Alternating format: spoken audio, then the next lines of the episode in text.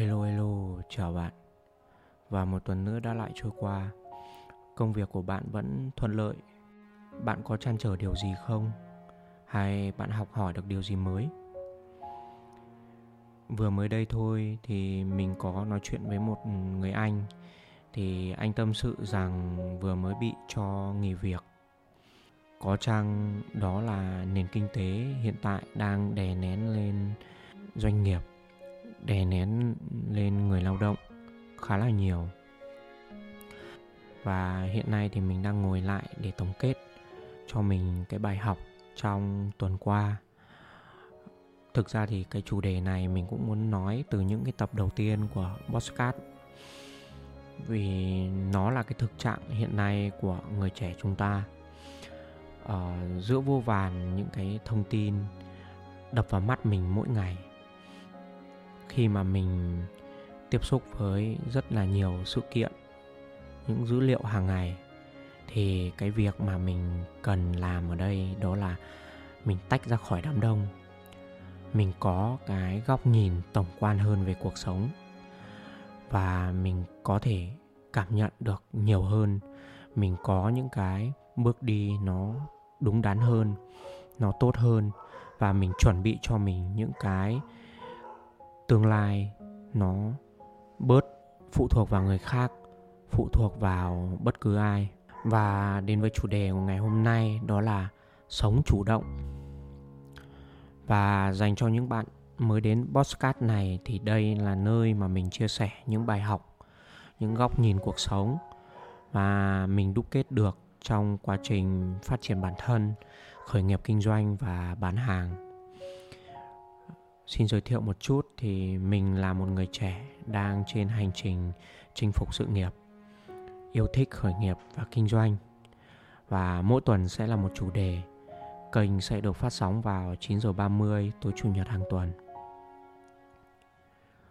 Cùng đến với câu chuyện chủ đề của tuần này. Câu chuyện bắt đầu từ cậu bạn làm chung dự án với mình. Mình và cậu được sinh ra và lớn lên cùng quê hương và thời gian thấm thoát cho đến khi cả hai cùng ra thành phố để làm việc. Bằng một cơ duyên nào đó mình với cậu bạn được làm việc với nhau vừa trên danh nghĩa là đồng nghiệp vừa là hợp tác. Và qua quá trình làm việc thì uh, mình thấy tính tình của cậu bạn này khá là hiền hòa và cậu hỗ trợ mọi người rất là nhiệt tình. Cũng rất là may dự án của mình có những cái kết quả nhất định.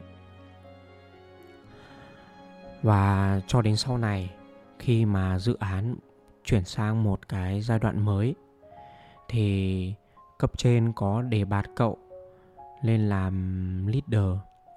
Mình xin giải thích một chút leader ở đây có nghĩa là người uh, quản lý cũng như là à, nắm bắt những cái tổng quát để thực hiện à, cái công việc nó được à, tốt hơn.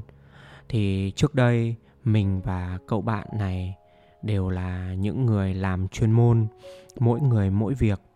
Và khi chuyển lên một cái vị trí mới thì yêu cầu của cậu uh, về cái công việc sẽ nhiều hơn và mình sẽ phải có cái góc nhìn tốt hơn nhưng công việc thì ngày càng xấu đi. Và sau khi mà nhìn nhận lại tất cả, thì mình thấy một điều rằng cậu bạn của mình đã mang cái góc nhìn cũng như là cái cách xử lý công việc từ một người làm chuyên môn, mang lên và áp dụng vào chính cái team của mình, đội nhóm của mình để thực hiện công việc. Và cậu vẫn là một người thiếu quyết đoán sợ sệt mọi chuyện và mọi à, việc đều phải hỏi đều phải có sự chỉ dẫn từ cấp trên và gần như là cậu làm dọc khuôn theo những cái gì mà à, mình nghe được à, mình làm trước đây rồi. Thì sau cùng thì cái dự án này fail à, và thất bại. Thì mình nhìn ở đây và mình xét ở đây theo hai góc nhìn. Thứ nhất là theo góc nhìn của của những người tuyển dụng. Đối với cấp trên thì ở đây đó là sự thiếu tinh tế hay là uh, sự um, nhìn nhận về năng lực của nhân viên để giao trọng trách cho một người nào đó. Nó chưa được chuẩn xác cho lắm và góc nhìn thứ hai đó là góc nhìn từ phía cậu bạn cũng như là cái góc nhìn uh, cá nhân mình. Đó và mình tập trung vào cái góc nhìn thứ hai này bởi vì là nó là cái bài học cho chính bản thân mình. Khi mà bản thân mình được đề bạt có cái cơ hội để mình uh, chứng tỏ bản thân mình hay là mình lên một cái vị trí mới thể hiện được cái khả năng của mình. Thay vì việc mình nâng cấp bản thân mình lên thì mình lại sử dụng những cái cũ mình đã có để mình xử lý công việc theo một cách dập khuân và máy móc. Thì nói đến đây, mình tự ngẫm rằng trong cuộc sống này, đôi khi cơ hội nó đến với mình mà mình không biết cách nắm bắt nó hay mình không có đủ khả năng để nắm bắt nó?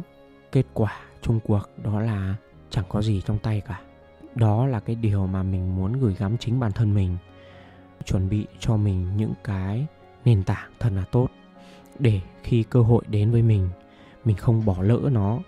Sau một hồi thì mình cũng có ngồi lại và nhìn nhận rằng cậu bạn của mình sinh ra và lớn lên ở trong một gia đình à, bình thường. Cậu được nuôi dưỡng và có một cuộc sống khá là êm đềm. Rồi môi trường bạn bè cậu cũng thể hiện mình là một người bình bình như vậy. Anh em có ngồi lại nói chuyện với nhau nói vui với nhau rằng đôi khi mình sinh ra trong khó khăn lại là một điều may mắn. May mắn là vì sao?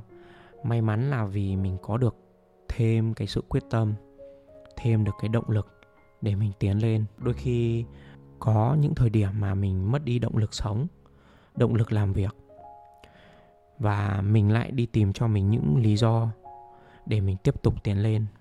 Mình chia sẻ như vậy, không có ý chê bai cậu bạn kia hay tự huyễn mình hay mình tốt, mà mình có cái góc nhìn tổng quan hơn, hiểu rằng vấn đề là gì và từ đâu, cũng như là cái bài học cho chính bản thân mình. Mình thấy rằng cũng khá là nhiều người gặp vào trường hợp như vậy. Sáng cắp cặp đi làm, tối cắp cặp về, cuộc sống trôi qua cứ bình bình như vậy. Họ làm như vậy cho đến khi cuộc sống hay một cái biến cố nào ập đến và họ nhận ra rằng đã quá muộn để thay đổi, để làm một điều gì đó mới hơn hay đơn giản nó là mình cần phải cố gắng hơn ngay ở thời điểm trong quá khứ. Và sự thiếu chủ động trong công việc cũng như là trong cuộc sống, hễ gặp chút khó khăn nào, gặp chút áp lực nào là bắt đầu đi tìm cho mình sự bình yên, lâu dần hình thành sự yếu đuối trong chính con người mình.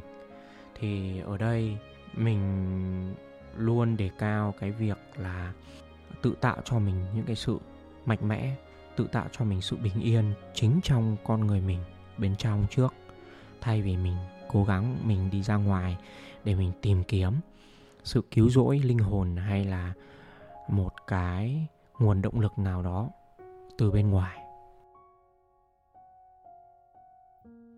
Thế mới thấy rằng sống chủ động ở thời điểm này mang lại cho chúng ta quá nhiều lợi thế. Chủ động trong công việc không chỉ đem lại cho mình cái nguồn thu nhập tốt hơn mà còn cho mình tri thức về ngành nghề hay đơn giản là trong câu chuyện tình cảm nam nữ cũng vậy. Chủ động luôn là điều tốt hơn, thay vì đợi chờ đối phương. Rồi trong mối quan hệ gia đình hay mối quan hệ bên ngoài cũng vậy. Chủ động giúp mình có những đối tác, khách hàng tốt hơn. Và khi bạn bè, người thân có nhu cầu sản phẩm dịch vụ, thì người đầu tiên mà họ nghĩ tới đó là mình và nhờ có sự nhiệt thành đó mà cũng rất may mắn mình nhận được sự hỗ trợ từ những người bạn, người anh trong quá trình mình xây dựng sự nghiệp, trong những lĩnh vực mà mình quan tâm. Mỗi khi mà mình có nhu cầu, mình biết tìm kiếm cho mình những cái người người ta giúp mình. Chủ động hơn trong việc tìm hiểu về chạy bộ, mình biết cách xây dựng cho mình nền tảng sức khỏe tốt hơn hiểu được tầm quan trọng của đồ ăn, thức uống hay lối sống ảnh hưởng như thế nào đến sức khỏe. Chúng ta cứ mong rằng mình có sự nghiệp tốt, có người bạn đời hay, sức khỏe tốt, nhưng ở đâu đó, việc đơn giản nhất đó là xây dựng những thói quen, chủ động trong công việc chưa có, tìm kiếm người bạn khác giới cũng chưa, hay xỏ giày đi đá bóng, tham gia bộ môn thể thao nào đó. Tất cả cũng chỉ mới chỉ xảy ra trong suy nghĩ mà thôi. Mình cũng có những người bạn, họ chăm chỉ than phiền công ty đối đãi kém, ông sếp khó tính, đồng nghiệp thì kém thân thiện và sau 2 đến 3 năm gặp lại, vẫn chỉ là những câu chuyện cũ. Họ vẫn làm ở vị trí đó, vẫn công việc đó. Mình đặt ra câu hỏi, tại sao không chủ động tìm tòi cái mới? Nâng chuẩn mình lên, khiến ông sếp chả dám ngó lơ. Đồng nghiệp thay đổi góc nhìn về mình, rồi tự nhiên cuộc sống của mình nó mở ra và các cơ hội khác nó đến với mình. Mình chủ động tìm giải pháp thay vì than phiền, gặp khó là bỏ qua.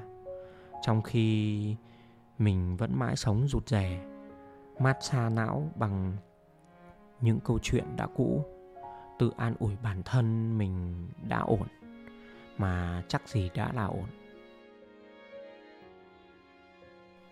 Đành rằng mà nói thì chúng mình, những người sống bị động, chờ ai đó dẫn dắt, chỉ đâu đánh đó, đưa gì làm nấy. Cũng có cái hay riêng, nhưng đối với bản thân mình mình không chọn điều đó. Mình chọn chuẩn bị cho trong thời gian dài để không bị chi phối hay bị ảnh hưởng bởi ai. Nếu bản thân mình không tiến lên, trở nên ưu tú, thì mình sẽ bị đào thải khỏi xã hội. Có lẽ cái lối suy nghĩ bị động này bị ảnh hưởng bởi lối mòn học tập từ sớm. Thầy cô giảng bài, học sinh nghe bị động, làm bài bị động, lâu dần thành con người bị động. Bạn có để ý trong lớp học cấp 3 hay đại học của mình thường sẽ có một, hai đứa học rất là xuất chúng.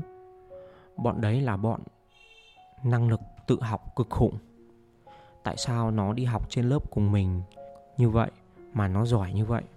Nhiều bạn nói rằng nó sinh ra đã thông minh rồi, thì mình xin thưa chúng ta có rất nhiều cách tạo ra lợi thế cho chính mình.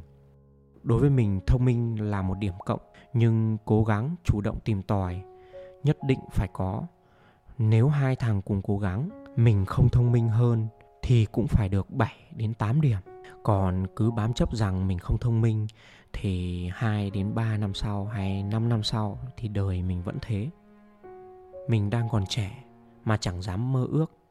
Bước ra ngoài kia thì vài tuổi nữa, liệu rằng mình còn đủ nhiệt huyết để làm một điều gì đó mới hơn không? Điều đó thì mình không chắc. Mình chủ động hơn trong công việc, học tập, mối quan hệ bên ngoài, gia đình để 5 năm nữa không còn phải nói những câu chuyện của bây giờ, những ước muốn mà chẳng bao giờ dám thực hiện. Chủ động sống để tạo ra những lợi thế, thực hiện mong muốn của chính mình. Và trên đây là đôi điều tâm sự với bạn trong chủ đề lần này. Từ đây thì xin cảm ơn bạn và nếu bạn thấy nội dung này ý nghĩa, bạn có thể chia sẻ cho người khác.